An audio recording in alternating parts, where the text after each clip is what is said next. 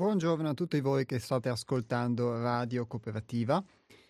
Oggi è venerdì 10 febbraio 2023, sono le ore 12.01, a inizio la trasmissione degli astronauti a cura del Centro di Pedagogia Evolutiva 6 altrove.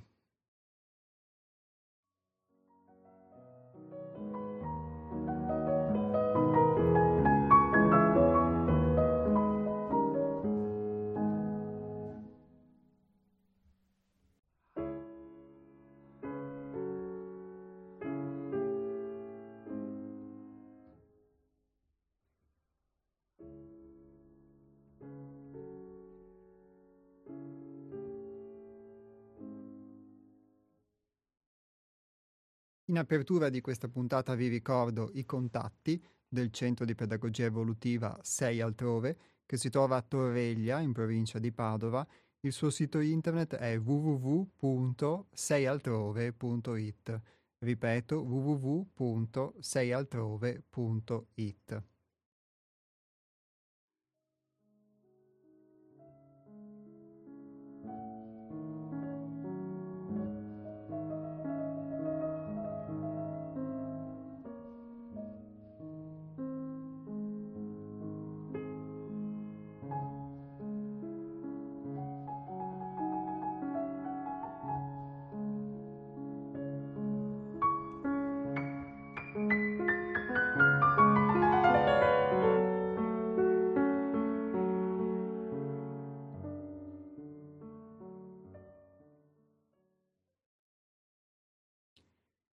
Oggi leggeremo uno spunto, come di consueto ormai nelle ultime settimane, lo spunto che leggeremo è tratto dal pensiero settimanale.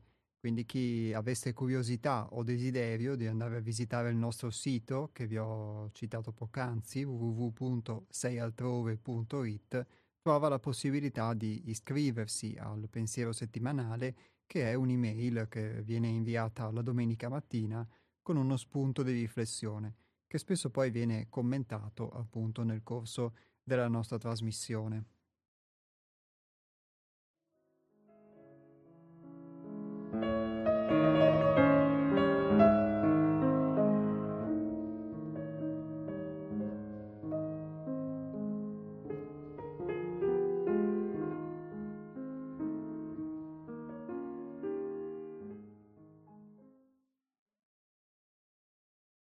Come ogni venerdì potrete anche voi intervenire in diretta nel corso della puntata. I numeri per poterlo fare sono lo 049 880 90 20 per quanto riguarda la possibilità di interagire in diretta, quindi telefonando, lo 049 880 90 20. Invece i numeri per chi vuole scrivere un sms, ricordo, ripeto, un sms, quindi non messaggi di altro tipo, il 345 18 91 68 5. Ripeto, 345 18 91 68 5 è il numero per gli sms.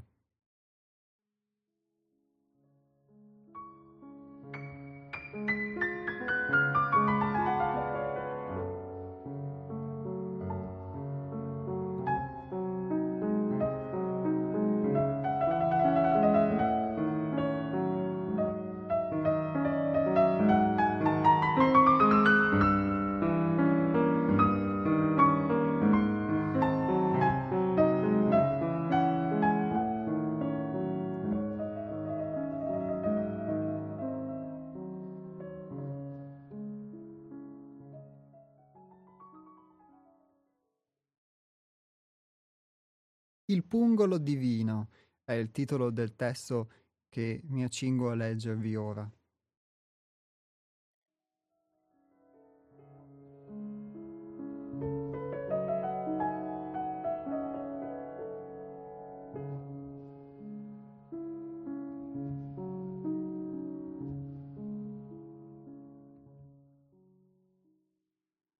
La conoscenza esoterica di sé porta ad un completo cambiamento di tutti i valori personali. Come un mentore fidato, la Sofia risvegliata istruisce e accompagna l'uomo verso altri cieli. L'uomo che sceglie la propria interiorità concede sempre meno spazio all'illusione fenomenica dei sensi e alle suggestioni della mente. Costui, di grazia, è rivolto con attenzione costituente alle cose essenziali della vita, la sola, la realtà vivente.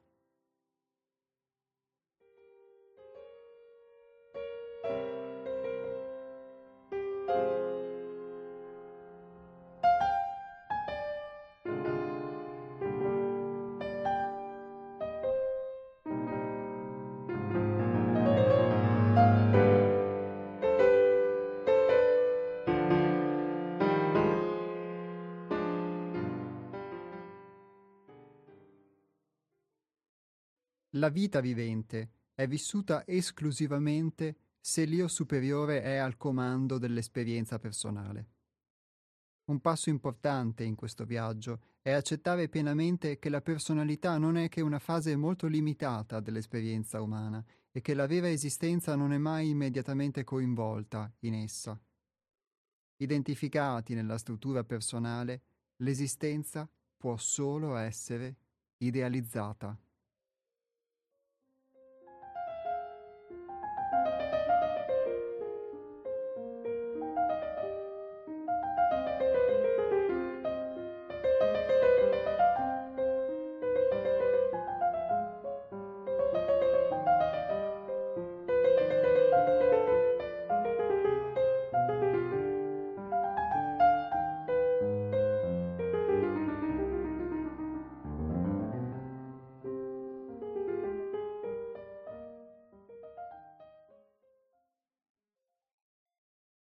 Molti si accontentano di vivere l'idea che hanno ereditato della vita.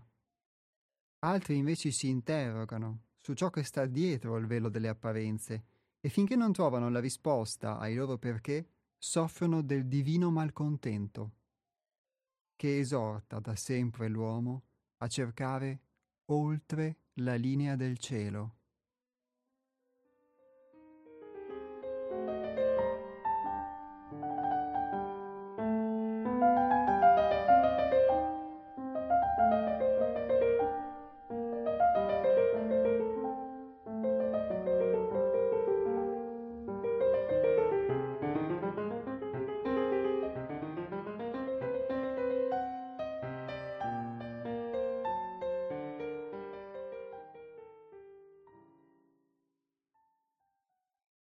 Che cos'è dunque l'uomo?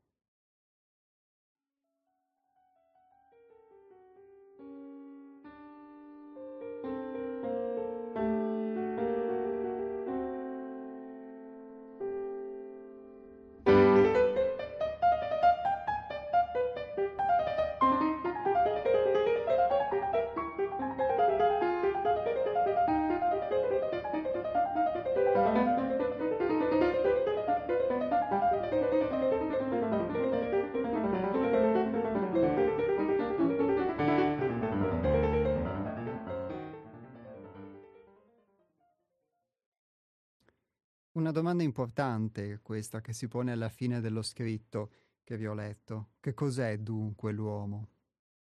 È una domanda che molti si dice e si siano posti quando qualcuno si approccia ad esempio alla filosofia, alla teologia o in generale a tutte quelle scienze umane che hanno cercato di sondare, di fornire delle risposte o di porre delle domande su quella che può essere la natura umana ma è qualcosa che non può essere relegabile solamente a pochi che hanno compiuto degli studi, ammesso che poi questa domanda se la siano effettivamente posti.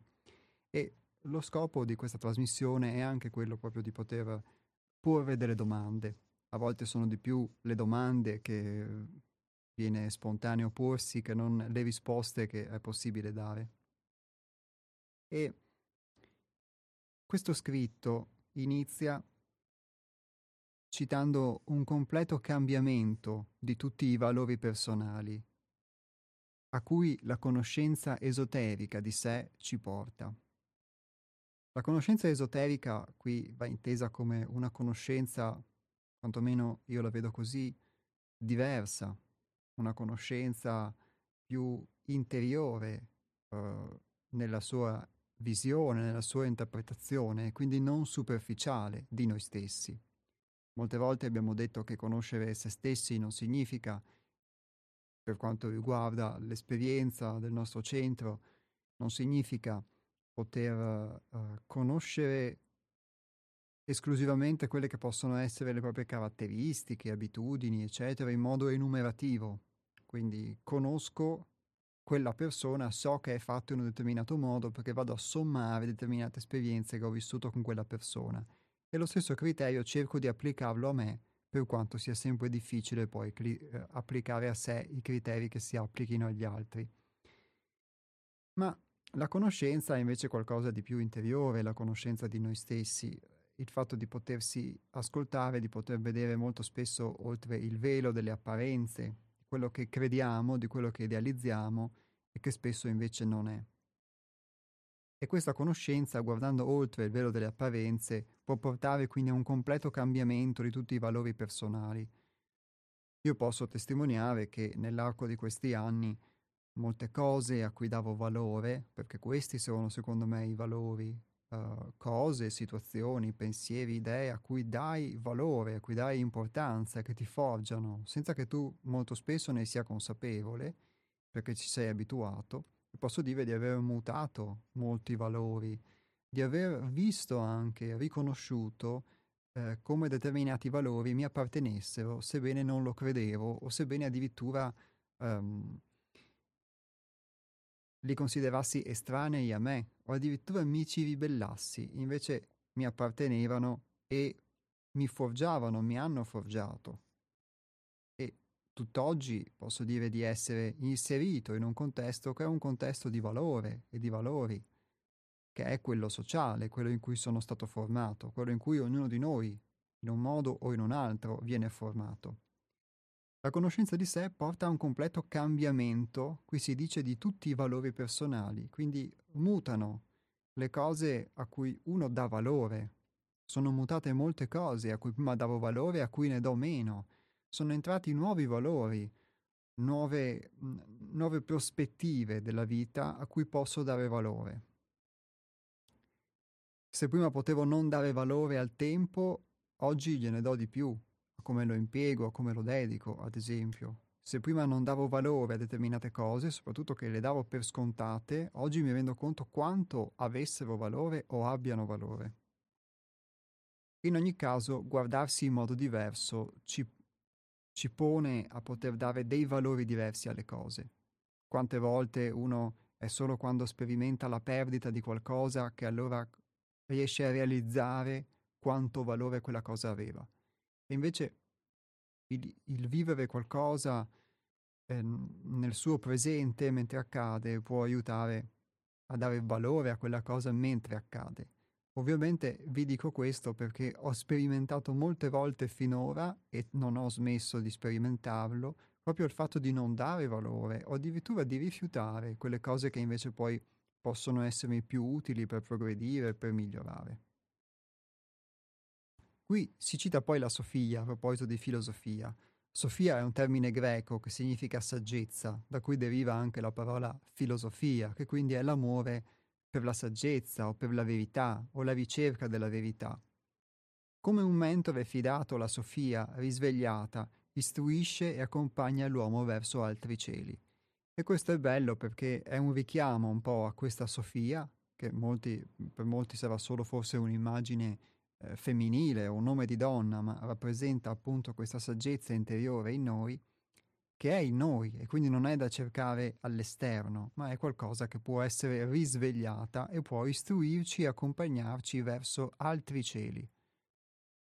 Questi altri cieli io li vedo come altre dimensioni dell'esistenza, altre possibilità, altre modalità di vivere. Già nelle puntate precedenti abbiamo affrontato l'utilizzo di questi termini il cielo e la terra, e come si possano vedere non solo in un ambito religioso, ma anche applicati alla nostra esperienza, e quindi la terra come qualcosa di più basso, di più greve, ma al contempo però anche di solido, di materiale, di concreto, della vita di tutti i giorni, e il cielo come l'aspirazione ad un miglioramento, ma anche come tutte quelle ehm, attitudini, quelle qualità che, ehm, a cui noi non diamo un aspetto solido, ma che esistono. Quindi quando parliamo, ad esempio, secondo me, dei sentimenti, soprattutto dei sentimenti più puri, più nobili, oppure quando parliamo delle nostre speculazioni intellettuali, delle stesse domande che ci poniamo sull'essere sulla vita, stiamo parlando di cielo, perché non stiamo parlando di qualcosa che è concreto, non stiamo parlando del, della tastiera che posso toccare in questo momento o del microfono che sto toccando in questo momento, però sto parlando di qualcosa di cui posso credere, anelare eh, o ritenere che esista e quindi sto parlando di qualcosa che può sembrare astratto, però quando delle persone lo vivono è qualcosa che si sperimenta come concreto. Quindi una dimensione della vita semplicemente diversa, semplicemente superiore, ma non superiore in un senso, secondo me almeno, eh, di disprezzare ciò che è inferiore, ciò che è più basso, ma semplicemente perché ci si pone in una prospettiva diversa è come quando si sale di qualche gradino o si sale su una montagna e si ha una visione diversa rispetto alla vallata che ovviamente senza poter salire sulla montagna non si potrebbe avere.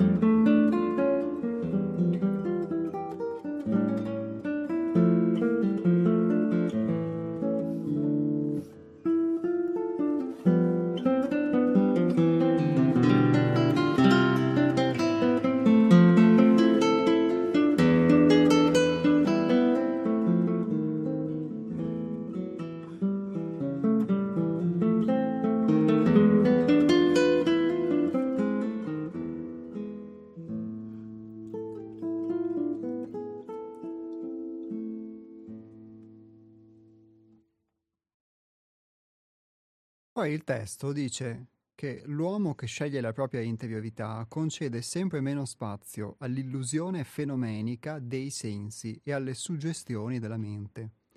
E qui entriamo un po' a contatto con quelle che spesso diciamo essere le, mh, mm, le illusioni o essere il filtro che non ci permette di percepire la realtà, la realtà di noi stessi, la realtà dei fatti che accadono.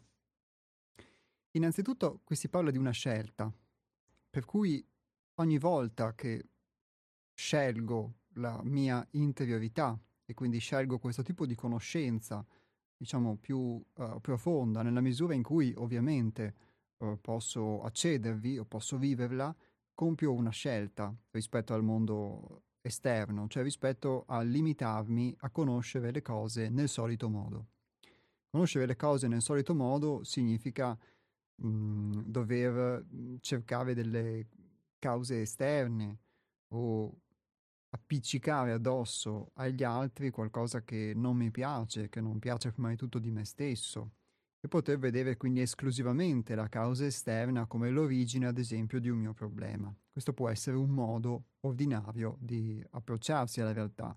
Scegliere invece di guardarlo in modo diverso, nella misura in cui, ad esempio, ho potuto sperimentare e verificare che le cose possono avere un'altra visione e che quindi quello che io interpreto in un modo non necessariamente è come, lo, come io lo interpreto, non necessariamente i, i processi del mio pensiero che io do per scontato coincidono con la realtà.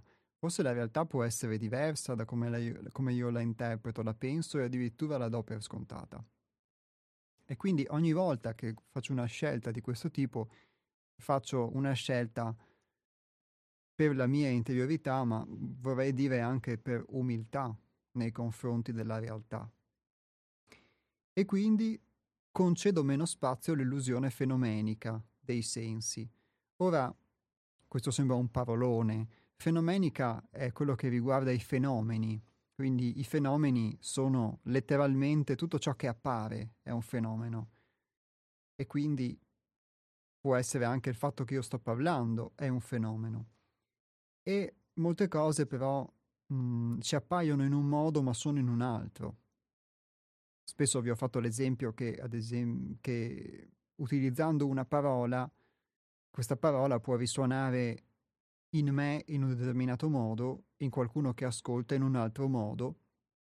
E molte volte mi è capitato che qualcuno usasse nei miei confronti una parola e questa parola potesse eh, farmi irritare o irrigidire o arrabbiare mentre un'altra persona non ha lo stesso effetto. Viceversa, possono essere usate delle parole nei confronti di quella persona e uh, su di lei avere un effetto che su di me invece non ce l'hanno. Questa è un'illusione, secondo me, dei sensi, perché a quella parola io ho associato una memoria e quella memoria fa sì che eh, produca in me una reazione di rabbia che se non conosco e non so eh, mitigare, eh, si manifesta e io divento in preda, divento, sì, in preda di, mm, di questa illusione datami dai sensi, dall'idea che forse qualcuno mi sta offendendo, invece qualcuno ha semplicemente usato una parola, può anche averlo fatto in modo scherzoso, però a me in quel momento eh, si accende una scintilla. Ecco, questa è un'illusione perché ci fa vedere la realtà come non è. Può farci vedere, nel caso che vi ho citato, un nemico laddove non c'è. Ovviamente queste cose possono essere applicate a molti altri tipi di reazioni, a molti altri tipi di associazioni. E qui si parla anche di suggestioni della mente. Ora io la suggestione la vedo in questo modo, sempre come una creazione di qualcosa che non c'è. Io posso farmi suggestionare perché se uh, una persona mi racconta sempre un una determinata cosa, alla fine posso crederci anche se non è vera. Posso farmi suggestionare, ad esempio, dalla paura di essere povero, dalla paura della guerra, dalla, da una cosa che può non essere vera, non sto dicendo che lo sia, però posso farmici suggestionare, ossia andare a vivere una forma di paura per una cosa che non esiste o che comunque può non riguardarmi, potrebbe non accadermi o non è forte come io la vivo. E la nostra mente crea delle suggestioni, perché poi queste illusioni si imprimono in noi e diventano delle, mhmm, delle verità che però non sono tali. Costui di grazia è rivolto con attenzione costituente alle cose essenziali della vita, la sola, la realtà vivente. Quindi qui si parla di una realtà vivente che ci chiama a cui rivolgerci Ovvero lasciamo perdere quelle che possono essere le nostre interpretazioni della realtà, le nostre idee su noi stessi e eh, mi rivolgo invece ad una realtà che sia viva, che sia vivente. Nella misura in cui riesco, perché non si può richiedere la perfezione. Quello che ho potuto sperimentare è semmai la perfettibilità, quindi riconoscere la propria imperfezione per quanto possa piacerci o meno, e anche però la possibilità di un miglioramento. E, um, e si parla dunque di una realtà vivente, di una vita vivente. Addirittura, qui scrive Hermes, che è l'autore di questo testo, la vita vivente è vissuta esclusivamente se l'io superiore è al comando dell'esperienza personale. Un passo importante in questo viaggio è accettare pienamente che la personalità non è che una fase molto limitata dell'esperienza umana e che la vera esistenza non è mai immediatamente coinvolta in essa. Quindi è come se uno vivesse, ma non vivesse per davvero, vivesse solo per finta, giocasse al gioco della vita con le regole che gli sono state insegnate, e però c'è qualcosa che non va, c'è qualcosa che non quadra, c'è qualcosa che non torna, e percepisse che forse ci sono delle regole diverse, che forse sta giocando in modo sbagliato, forse non gli è stato detto tutto, non sa tutto, non riesce a cogliere tutto, a vivere tutto appieno. C'è qualcosa che non torna. E questa vita vivente, che può sembrare un, un paradosso, una ridondanza, perché la vita è la vita, quindi non può essere morta, se è vita, è vita, non può esserci una vita vivente, perché altrimenti verrebbe da chiedersi, vorrebbe dire che esiste anche una vita morente, che esiste anche una vita morta. Non ha senso parlare di vita vivente come un verde verdeggiante, è già verde. E la vita è vivente perché uno molto spesso crede di vivere, invece non sta vivendo. Talvolta qualcuno di voi ha parlato dello scheletro della giornata in cui uno entra, ma così può essere anche lo scheletro di una vita una struttura, una corazza che uno mette, che uno indossa, in modo inconsapevole. Questa struttura, questa corazza è questa personalità che qui si cita. Questa personalità che non è che una fase molto limitata della nostra esperienza e coincide con questo filtro, con questa interpretazione, con questa modalità di intendere la vita. Quindi il fatto che possa attribuire una causa esclusivamente esterna a qualcosa che mi accade e non possa, oltre ad attribuire questa causa, però vederne una motivazione interiore, poter vedere il fatto, chiedermi perché ho attivato quell'evento o che cosa può voler dire quell'evento nella mia vita in questo particolare momento. Già questo significa porsi delle domande, ma noi non siamo stati abituati a porci queste domande e quindi quello che facciamo è vivere la vita, molto spesso senza porcele le domande, e viverla come ci è stato trasmesso, come abbiamo imparato a viverla. Quindi giocare a questo gioco con le regole che ci sono state date. Che però molto spesso non riusciamo a gestire, perché poi nella vita c'è anche la sofferenza. E quindi perché la sofferenza? C'è anche la morte. Perché la morte? Perché, il, perché gli eventi che non ci piacciono? Perché le persone che non ci piacciono, che non digeriamo? Perché? E semplicemente ci abituiamo a queste, a queste modalità. Forse all'inizio ci chiediamo dei perché, forse quando siamo bambini, ma poi ci abituiamo all'idea che è così. Così come ci sono delle modalità, il fatto, ad esempio, che la vita sia impostata in un certo modo, quindi si si cresce, si va a scuola, si lavora, molti, molti si fanno una famiglia. Perché?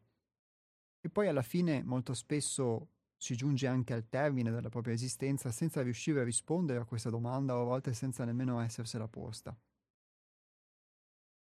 E, e quindi il fatto di non porsi questa domanda, secondo me, è un po' come vivere una vita che non vive, che non è vivente, perché non la sperimenti, non la assapori, ma ti lasci trascinare da questa vita.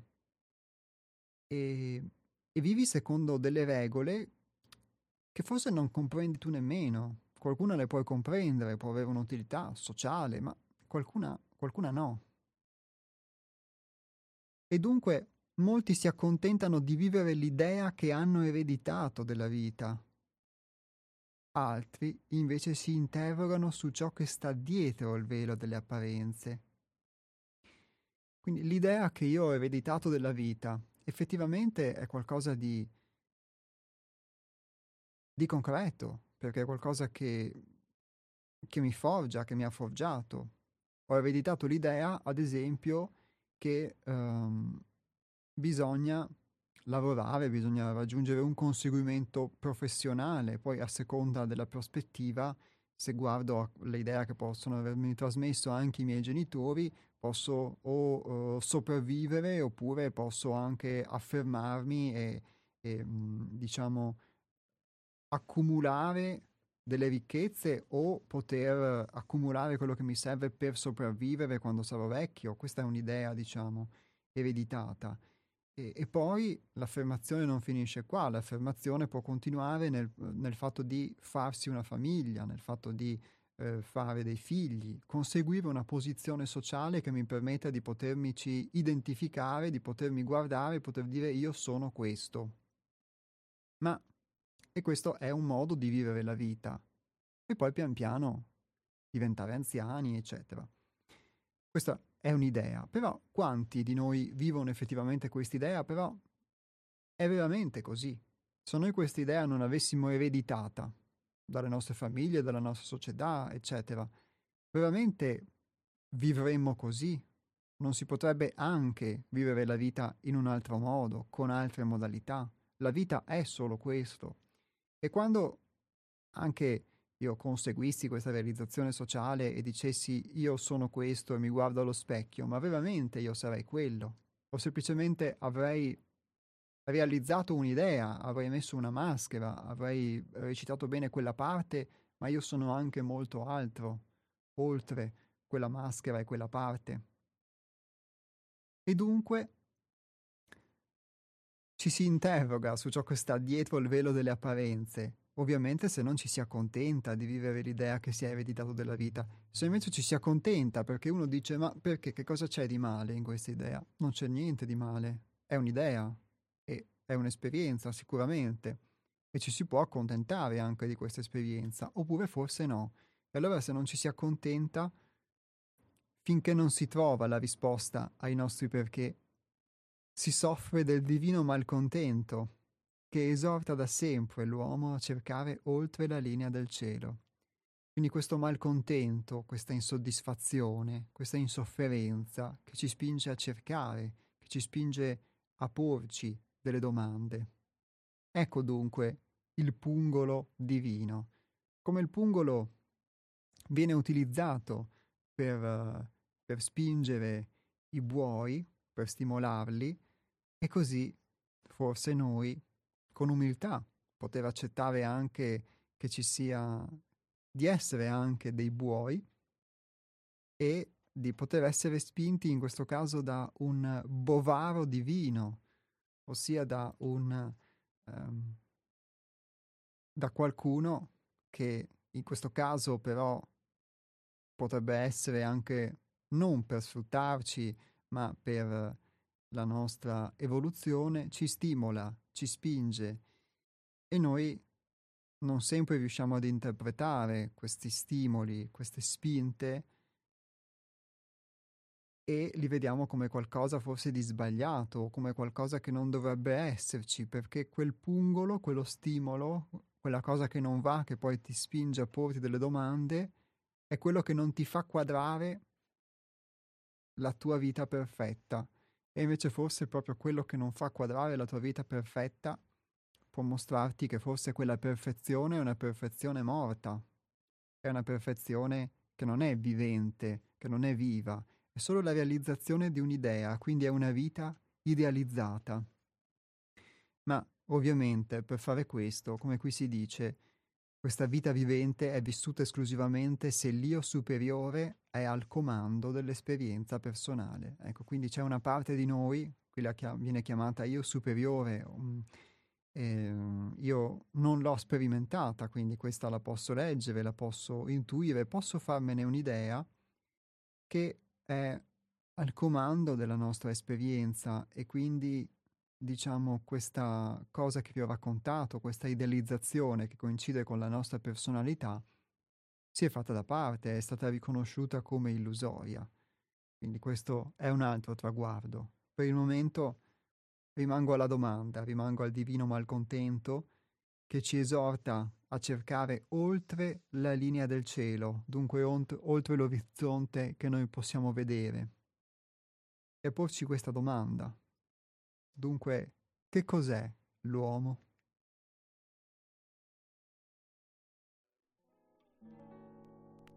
Per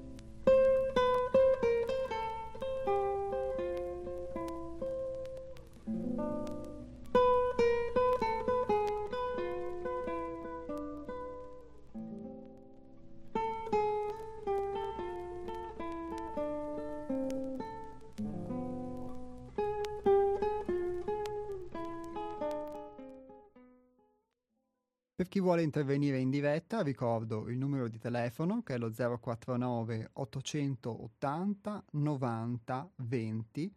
Se avete delle considerazioni da fare o delle, mh, mm, delle, delle affermazioni, delle, delle, esperienze da raccontare, ripeto lo 049 880 90 20 o anche per restare in tema appunto delle domande.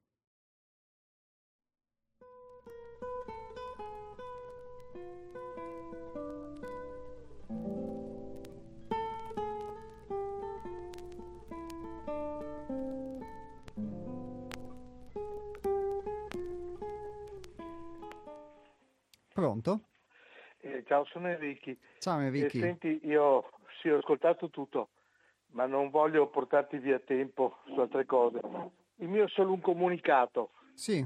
Questa mattina è stato violato l'articolo 299 del codice penale italiano e anche il seguente 301 mi pare. Ecco, avverto che io andrò ai carabinieri a sporgere denuncia contro la radio e contro l'ascoltatore che ha insultato una bandiera straniera. C'è l'articolo 299, è ora di finirla con questa microgentaglia che infesta questa radio. Non, non, non, vorrei fare questa cosa perché amo questa radio. Penso che la radio non ne abbia colpa perché il conduttore è di origine straniera e ovviamente non può conoscere gli articoli del codice penale nostro. Ma non lo conoscevo neanche io, ma l'intuito mi diceva, mi diceva che doveva essere un reato, quello che è stato affermato da quella specie di persona che ha detto quelle cose. Perciò insulto alla bandiera di uno Stato estero, articolo 299 del codice penale. Lunedì vado dai carabinieri. Ciao. Ciao Enrichi.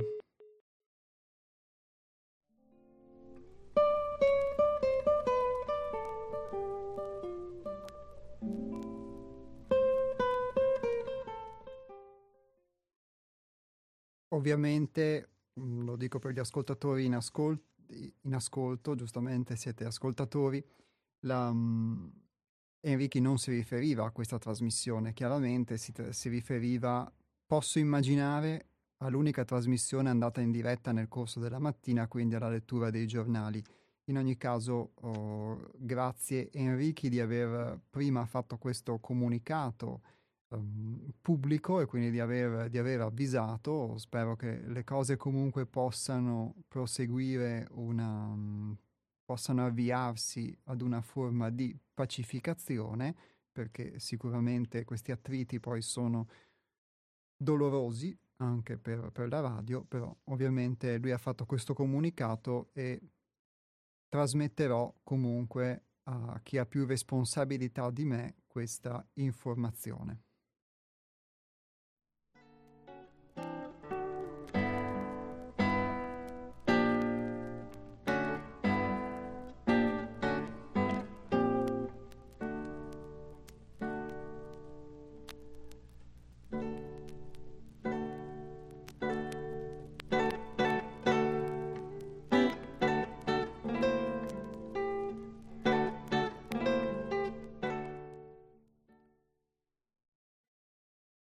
Ora le linee sono di nuovo aperte per chi volesse intervenire e fare delle, delle domande, delle considerazioni in merito al testo che vi ho letto, alle, alle, cose che vi ho detto, che vi ho raccontato, anche pure delle domande.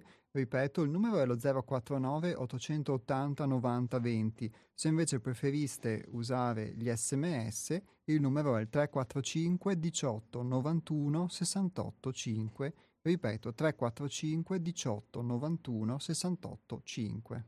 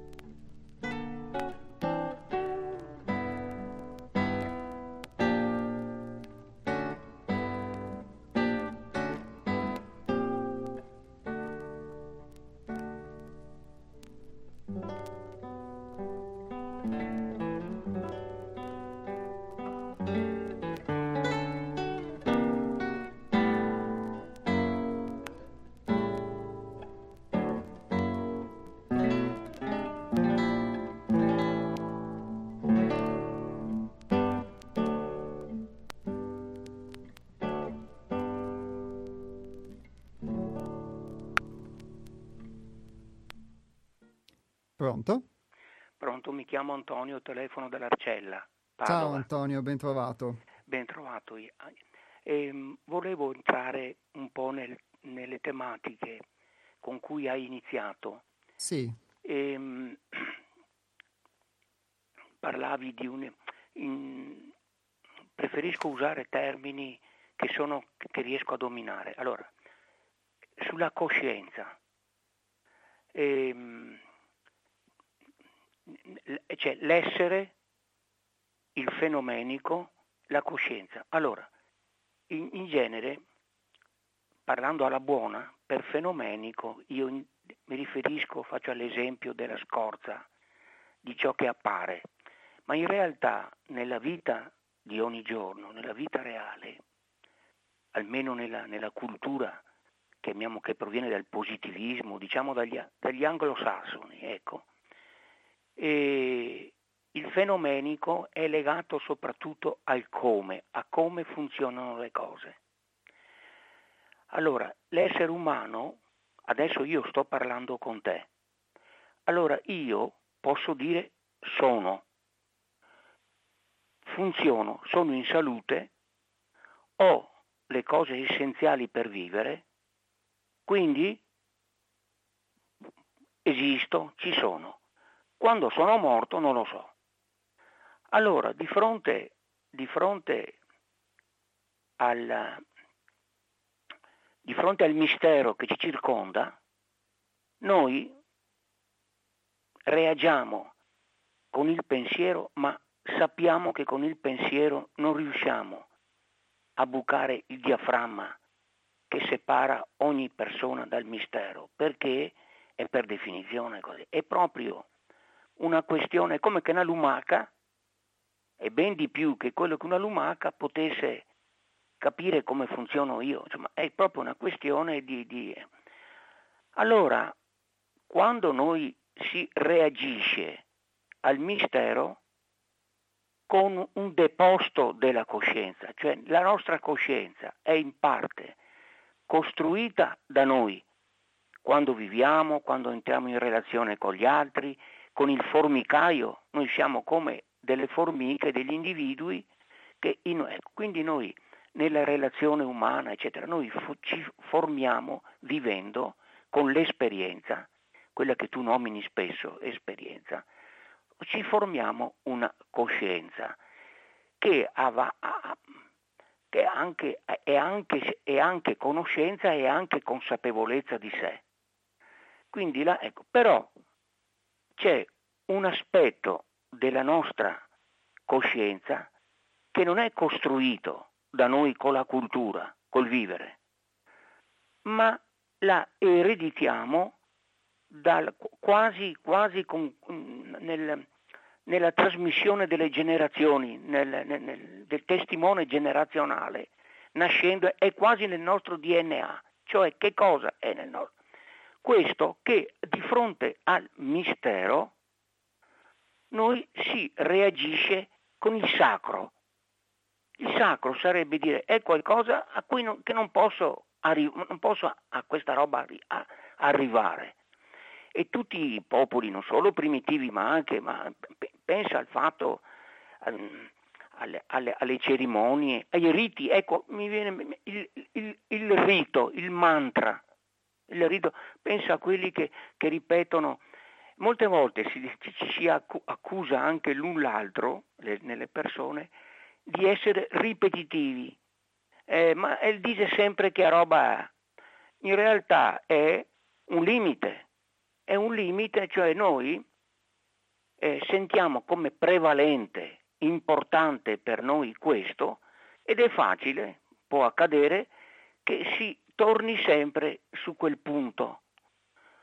Ora, il mistero non lo conosce nessuno. Noi abbiamo a che fare con il mistero.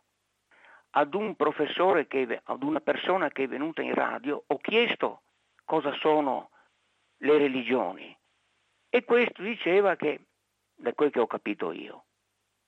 È una specie di eccedenza di senso, come essere su un, ba- su un, un, un baratro. Noi capiamo istintivamente che c'è un qualcosa che va oltre di cui non sappiamo rendere conto. Allora, non sapendo rendere conto, diciamo non esiste oppure non vale, eccetera. Ma invece c'è, è deposto nella, nella nostra coscienza, chiamiamola di specie. Ecco, no, ecco.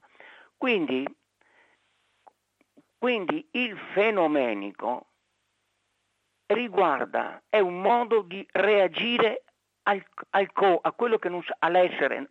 L'essere è inconoscibile. Qualcuno dice che le, c'è l'essere o il non essere. E il non essere è il nulla. Noi siamo di fronte solo all'essere. Le diversità sono dei modi diversi di manifestarsi dell'essere quindi vago. Quindi, immaginiamo come che ci sia un unico eh, realtà e che spunti fuori qualcosa. Ecco, le, le, il divenire, il, il, cambiare continuo è, è o apparente come illusione oppure chiamiamo o dei modi di funzionare. A me viene l'urgenza del vivere ha chiesto a me di imparare a respirare, di imparare ad essere, non, non, non, non sono mai stato, so, non sono mai svenuto. Appena uno si, non ho mai fatto l'esperienza dello svenire, quando uno ritorna si dice ha preso coscienza. Ecco, quindi voglio dire che il, la, se l'essere è inconoscibile, non mi resta che il toccare con mano, che il fenomeno, il fenomenico, che non è è sì apparenza, ma siccome che c'è qualcosa che tocco con mano, che apparenza è? Se ho fuori un paracarro e, e lo tocco con mano, è un caspita, è un paracarro, non è che è un'apparenza.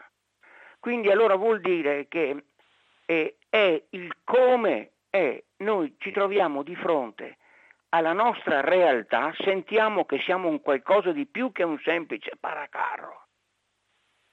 E a quello che non sappiamo rispondere lo, re, si reagisce con il sacro, con il misterioso, lo si gestisce, pensa ai preti, pensa a tutte le religioni, ma anche le manifestazioni laiche. Tu pensa alle feste, tutto quello che è, che è, che è cerimonia, che il, la cerimonia è, un ripetere, quando ricordiamo il, le, si dice ripetita, ripetita juvent, il, il, ripetere, è il mantra, è il rito, è la, la, la, ed è il nostro modo di funzionare, quindi c'è un qualcosa che è legato al contingente, a quello che costruisco io col, col mio a, a, azione momentanea e con la cultura. E un'altra cosa è ciò che è deposto nella mia coscienza che mi viene dai tempi dei tempi, i miti, e le, le, le, tutto. Ecco, qui, ecco, allora, da questo punto di vista, e chiudo, chiedo a te, secondo te e secondo Hermes, cos'è la coscienza? Ti saluto a eh, eh, Iapo, stammi bene, ciao. Ciao Antonio, grazie, stammi bene anche tu.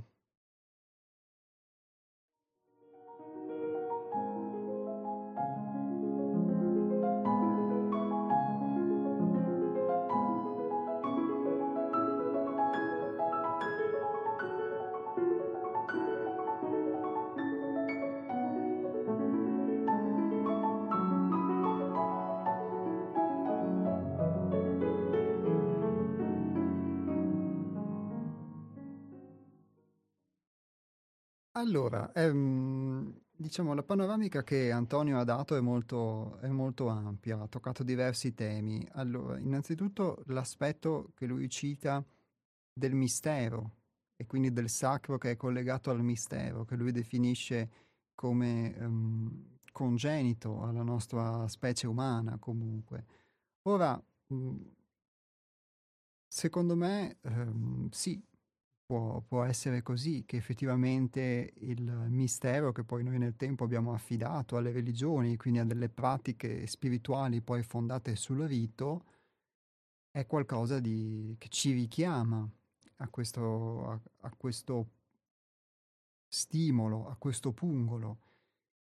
Solo che nel tempo credo che Mhmm, la maggioranza forse delle persone si è dimenticata anche questo, questo mistero, è diventata un'abitudine, quindi la religione consolidata è diventata anch'essa forse non più una porta per questa vita vivente, ma parte della vita non vivente, nel senso che eh, le abitudini poi eh, si, quando uno acquisisce un'abitudine a fare qualcosa, e molto spesso l'abitudine poi si crea e non si ricorda più perché lo fa, ma ha acquisito questa abitudine e poi la trasmette ai figli, ai nipoti, ai pronipoti, generazione dopo generazione, poi ci si pone una domanda e talvolta anche ci si può dire ma forse non aveva nessun senso farlo e può darsi che fosse così o può darsi che invece all'origine di questa ripetizione ci fosse un contatto con il sacro, quindi il rito che tu citi Antonio,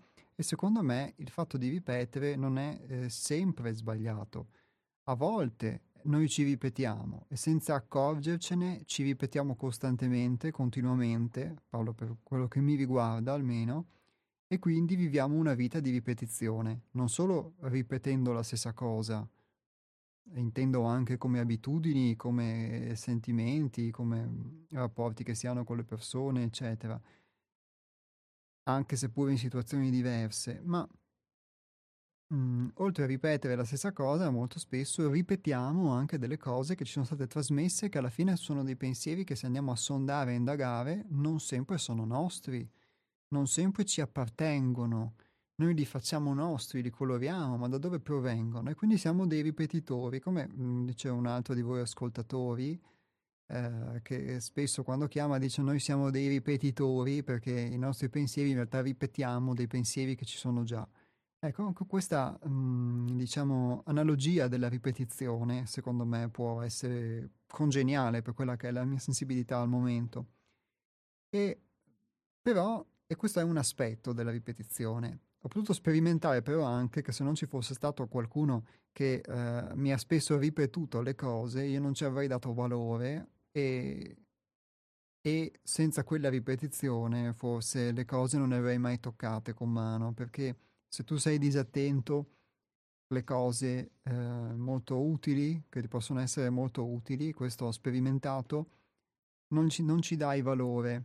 Attraverso la ripetizione, talvolta anche attraverso non solo le ripetizioni degli altri, ma le ripetizioni che tu vivi, il tuo errore, eh, molto spesso conquisti qualcosa e quindi ripetendo l'illusione più volte, ripetendo l'errore più volte, a volte effettivamente progredisci, migliori, ti accorgi e senza la ripetizione potresti non farlo. Ovviamente questa è una modalità che riguarda il mio modo di vivere, quello che ho sperimentato.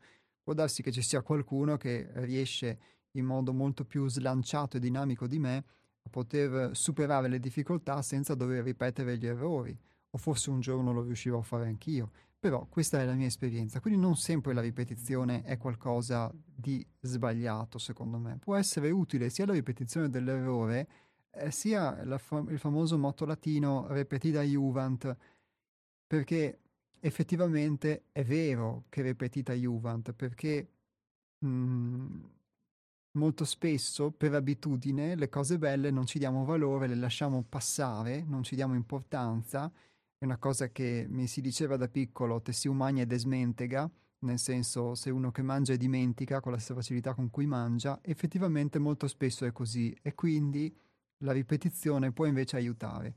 Quindi anche secondo me il sacro, il rito poteva avere questa, questa funzione, il fatto di compiere un rito che ci aiuta a connetterci con una parte di noi profonda e quindi eh, la creazione di questo rito mantiene vivo questo collegamento. Quindi questa è una possibilità. Ovviamente è un'interpretazione, è una visione. E, um, ed è interessante anche quello che dice Antonio riguardo il fenomenico, quindi il fenomeno, come diverse possibilità di manifestarsi dell'essere. E in effetti è sicuramente vero.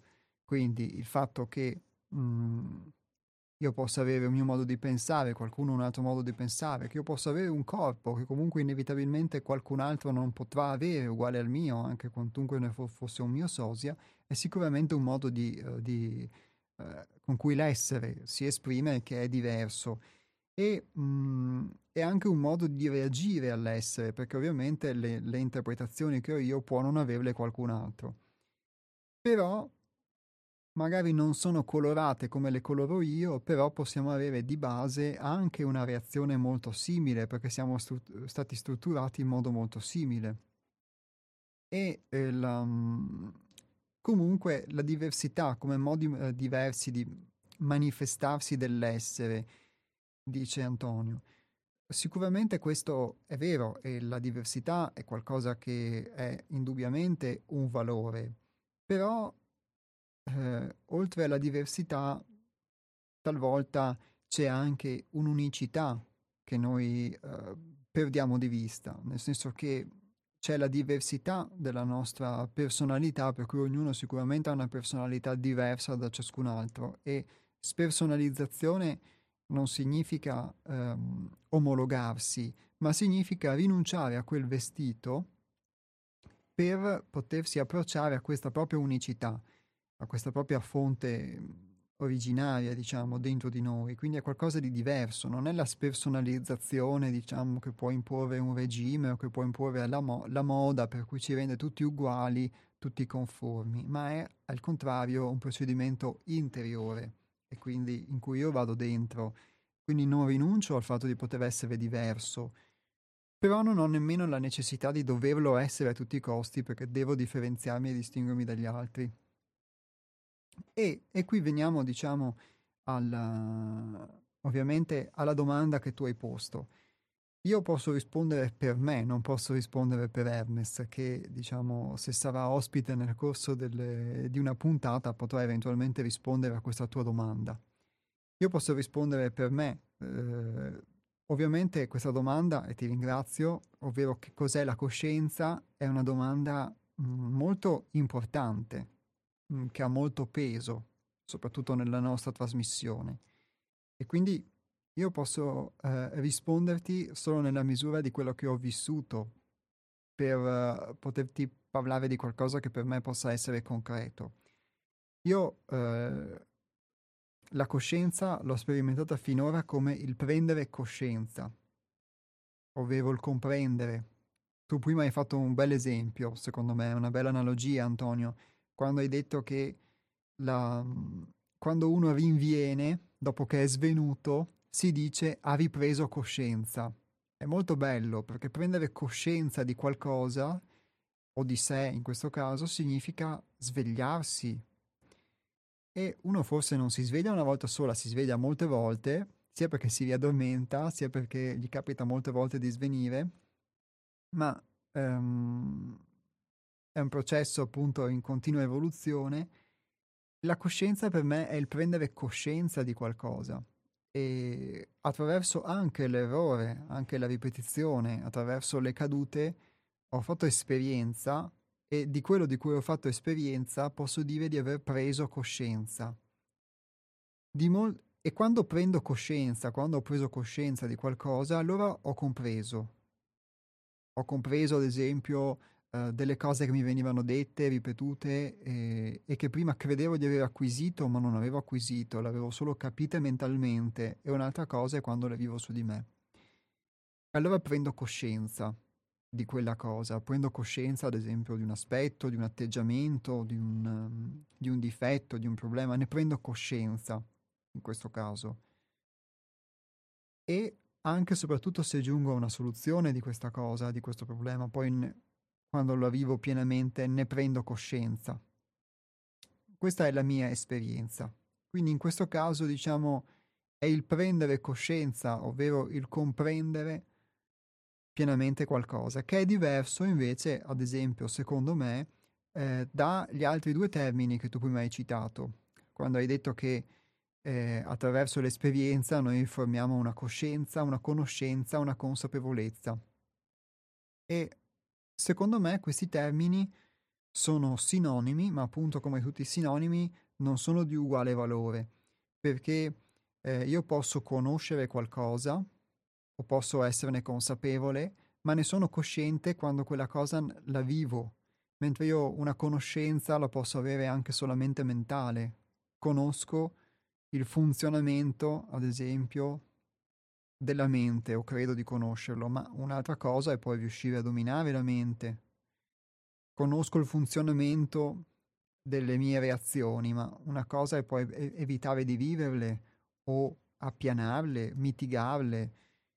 E allora è quando passo da quest'altra parte più concreta che posso prenderne coscienza e posso diciamo, adoperarmi per cambiare, secondo me. Altrimenti posso solo conoscere, posso solo esserne consapevole e quindi non solo conoscere una cosa mentalmente o perché mi viene detta e la reputo vera, ma anche poi avvalorarla con altre informazioni e esperienze, però è quando la tocco veramente con mano, che la sento, che ne prendo coscienza, secondo me.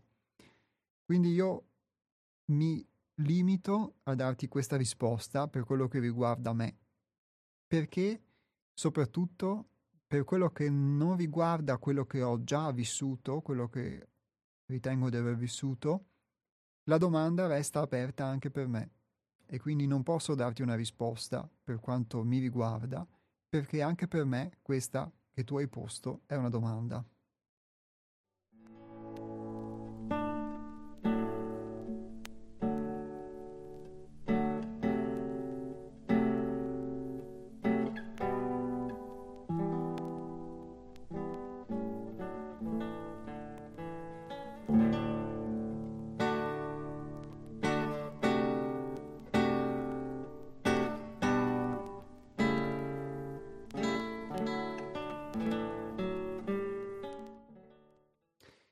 Invece un altro ascoltatore o ascoltatrice che scrive Buongiorno, conosco o credo di conoscere? Effettivamente questa è una bella domanda perché molto spesso io credo di conoscere ma non conosco. E ora poi è chiaro che dipende sempre da, dal significato che ognuno di noi nell'utilizzo della sua vita attribuisce ad una parola. Quindi Ovviamente uno può attribuire diversi significati e poterli giustificare. Ma eh, molto spesso credo di conoscere perché mi faccio un'idea delle cose. Credo di conoscere qualcosa perché apprendo una conoscenza attraverso i libri, attraverso i mezzi di informazione. Ma questa non è una reale conoscenza. Innanzitutto perché potrebbero esserci degli errori, Addirittura potrebbero esserci delle mistificazioni. Credo di conoscere qualcosa e invece non lo conosco. Quindi credo di farmi un'idea della storia di una guerra, in realtà le cose sono andate diverse, mi viene raccontato quello che è più utile e quindi mi faccio una conoscenza che non è reale, potrebbe essere un'ipotesi ed è già un aspetto. Inoltre non è qualcosa che posso aver vissuto, sperimentato, magari non in prima persona, chiaramente, però potrei aver conosciuto qualcuno che ha vissuto un'esperienza e che va a confermare oppure a smentire quello che leggo, già abbiamo un ulteriore livello di conoscenza perché è stato vissuto da qualcuno. Poi se qualcosa che riguarda me lo vivo in prima persona, allora posso dire di conoscerlo. Ovviamente conoscerlo forse non è prenderne coscienza perché ah, io ho dovuto vivere le cose molte volte, però forse perché sono somaro io, di, um, per poterne prendere coscienza. E quindi molto spesso credo di conoscere, ma non conosco. E quindi già il, um, il porsi questa domanda, secondo me, se credo di conoscere anziché conoscere, è un... Um, è una domanda e quindi secondo me è una evoluzione perché ogni volta che si mettono in discussione quantomeno delle certezze o ci si pone delle domande su quello che invece eh, normalmente si dà per scontato, secondo me è un passo avanti.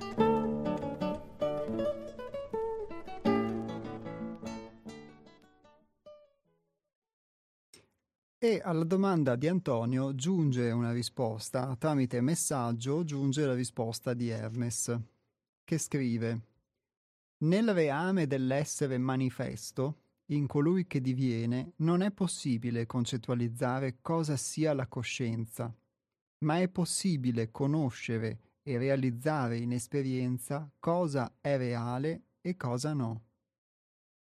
In ambito iniziatico, a tale domanda la bocca non professa verbo. Si adagia naturalmente nella beatitudine immobile del silenzio. Grazie Antonio. Hermes.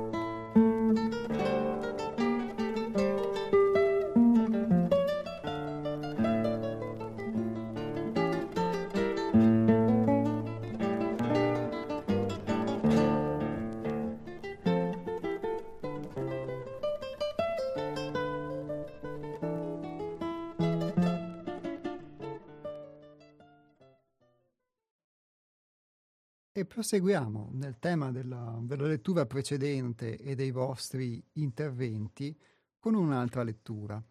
Ora il, um, abbiamo parlato molte volte di come questa via di conoscenza di sé possa assumere diverse, mh, diverse modalità. Lo stesso Antonio nel suo intervento citava come alla fine la fenomenologia, cioè i diversi modi in cui uh, le cose possono sembrare, possono apparire, possono assumere una forma, sono diverse modalità con cui l'essere può esprimersi e sicuramente mh, questa è una cosa secondo me condivisibile. Ora, molto spesso si sente parlare di yoga e lo yoga viene interpretato nell'associazione che molti ne danno come delle posizioni che si assumono per la meditazione o addirittura delle posizioni diciamo per far star bene il corpo. Yoga in realtà nella, è una parola sanscrita che significa, mh, mm, significa gioco per alcuni e per altri significa unione sostanzialmente. Si intende con questo l'unione con il divino, quantomeno in questa disciplina, in questa scienza che è stata praticata mh, per molto tempo e viene praticata in India. Ora il testo che vi leggerò è tratto da un libro di Sri Aurobindo che si chiama La sintesi dello yoga, che esprime, secondo me, un concetto molto simile a quello che abbiamo espresso con la lettura precedente, con, alt- con altri termini. E dunque qui parlando di yoga. Ovviamente eh, ogni tradizione, ogni cultura poi dà un nome a questa ricerca del sacro. Si formano anche delle discipline che mirano a questa ricerca del sacro, a questa ehm, scoperta del sacro, secondo me, dentro di sé. Perché quando noi parliamo di sacro sembra sempre che si parli di qualcosa, sembra spesso che si parli di qualcosa che è esterno a noi, a cui diamo valore, qualcosa che è intoccabile, qualcosa che proviene però da una fonte esterna, quindi i libri sacri, le parole sacre, le liturgie. E questo può essere anche così, però c'è anche un sacro che è interno, e, e, ed è quella parte di noi che um, invece anela all'unione con questa, con questa fonte originaria dell'essere.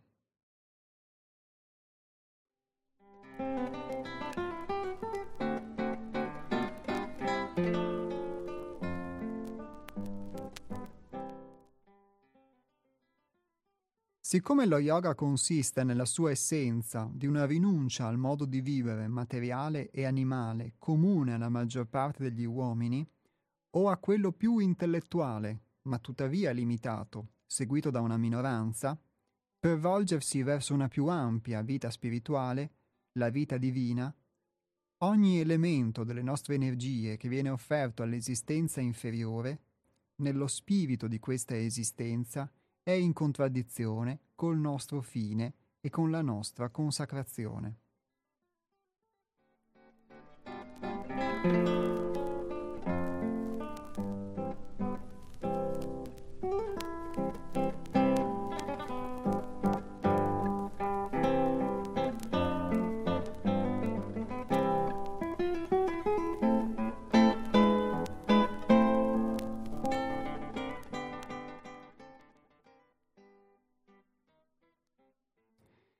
Inversamente, ogni energia, ogni attività sottratta agli interessi inferiori e dedicata al servizio di quelli superiori è un progresso sul sentiero, una conquista sulle potenze che si oppongono al nostro progresso.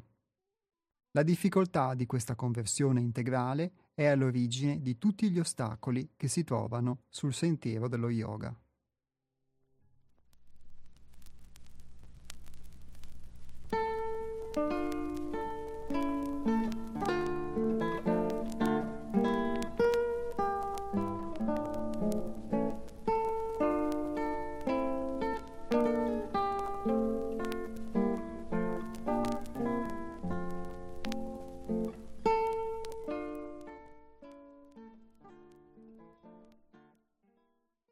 La nostra intera natura e il suo contorno, tutto ciò che compone il nostro essere individuale e quello universale, sono pieni d'abitudini e di influssi che si oppongono alla nuova nascita spirituale. In un certo senso, noi non siamo altro che una complicata massa d'abitudini, mentali, nervose e fisiche, tenute insieme da qualche idea dominante. Desiderio, associazione, amalgama di tante piccole forze che sempre ritornano secondo talune direttive.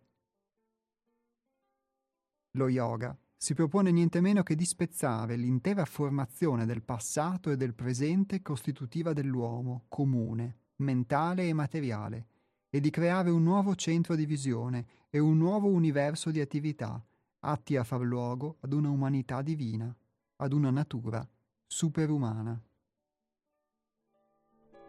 Thank you.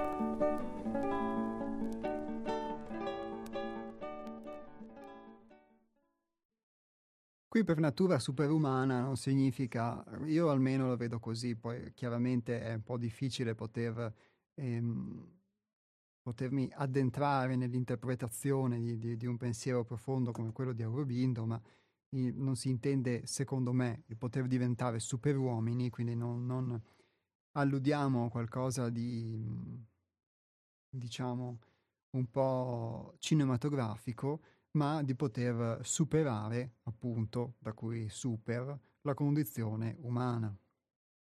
E quindi il, il superamento è qualcosa che ci permette di superare, quindi di oltrepassare quello che può essere un limite, quello che può essere una condizione. Ho trovato inter- una condizione limitante. Ho trovato interessante in questo scritto sia il, il riferimento che fa ad una natura inferiore e ad una natura superiore. Um, è un po' la prospettiva che vi citavo all'inizio, il fatto che una dimensione possa essere superiore è semplicemente perché da una visuale superiore, come la si può avere se si guarda la stessa partita dal punto più alto degli spalti piuttosto che dal punto più basso. Ovviamente dal punto più basso forse puoi essere più vicino al campo, vederlo, però dal punto più alto hai anche una visione d'insieme che invece puoi non avere dal punto più basso. E, e quindi natura inferiore, natura superiore, secondo me si intende questo.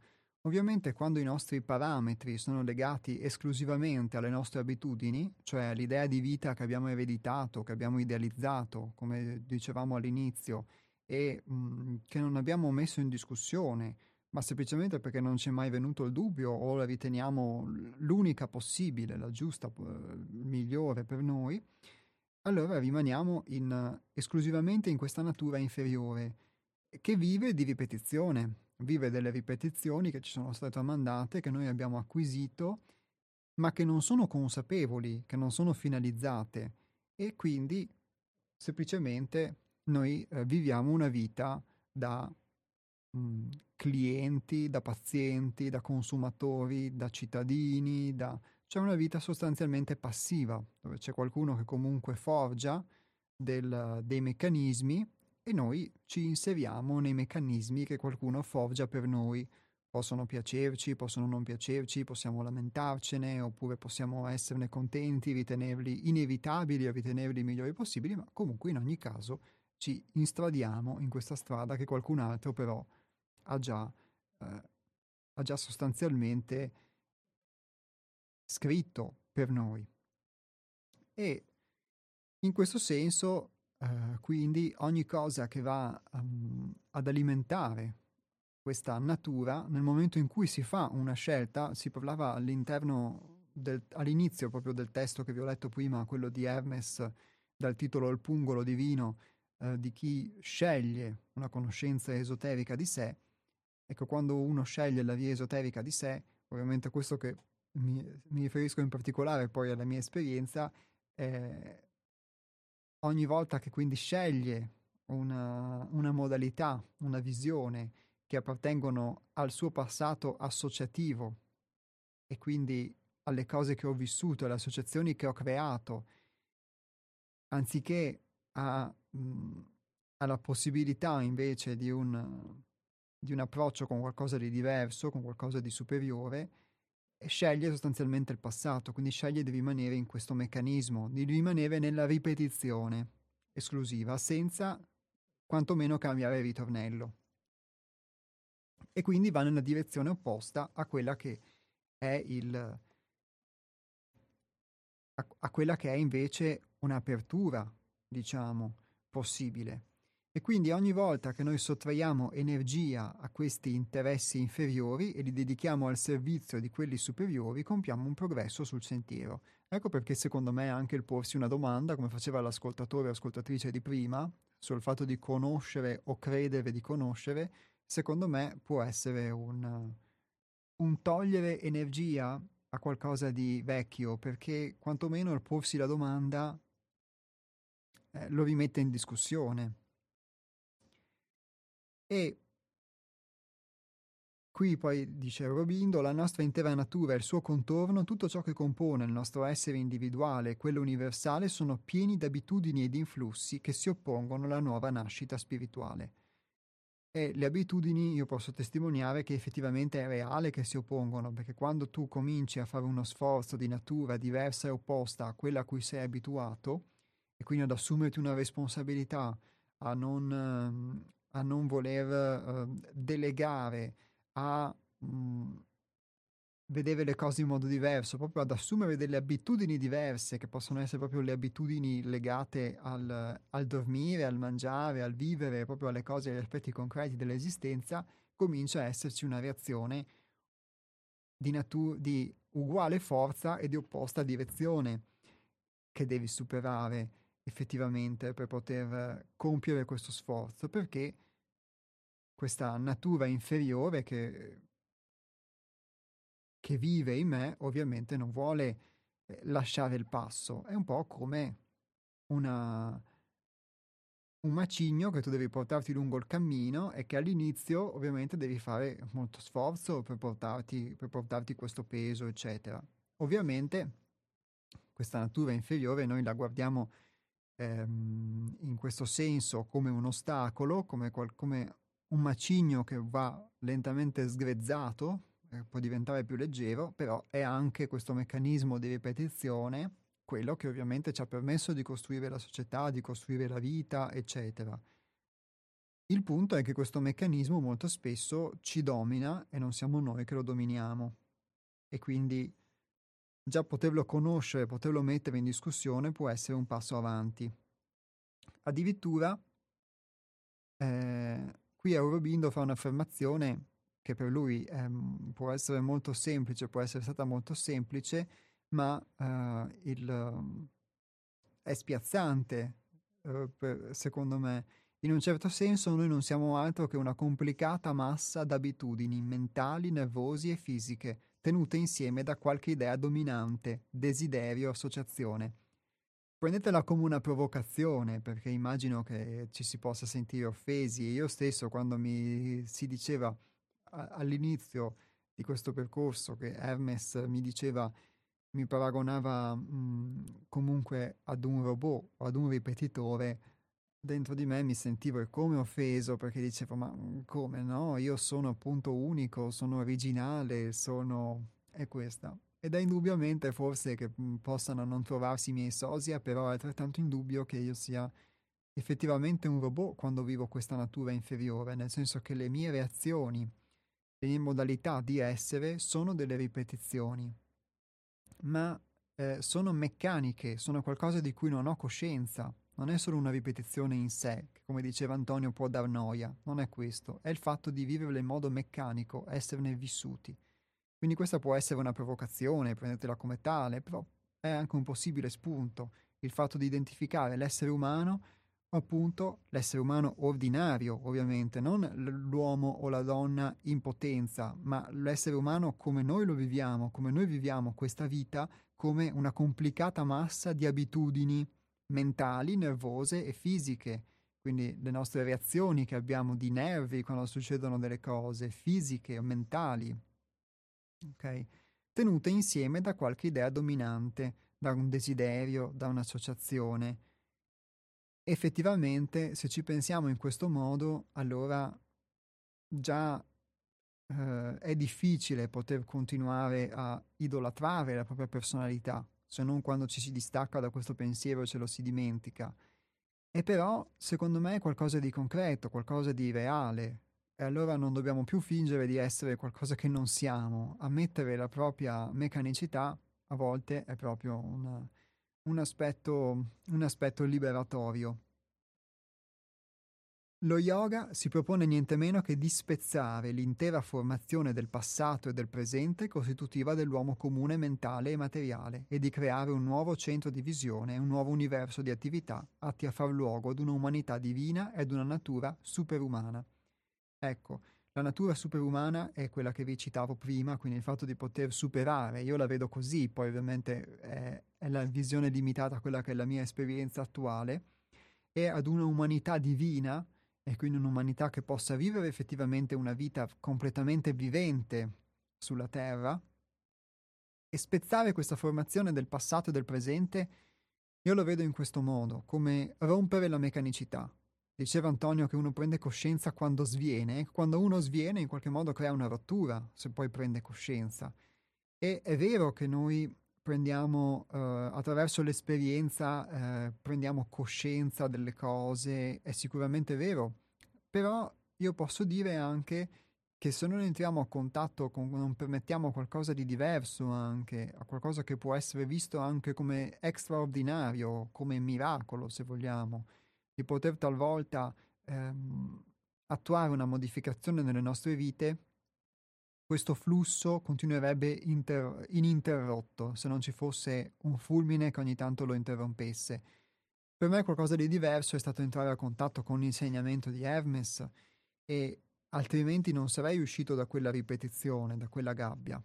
Poi ovviamente questo non è stato di per sé una, È stato qualcosa che ha comportato quelle resistenze che vi citavo e che oltre a queste resistenze poi è stato graduale nel tempo, ho dovuto verificare, ho dovuto aprirmi nel tempo e molto spesso comprendere col senno di molto poi quello che potevo all'inizio credere di capire.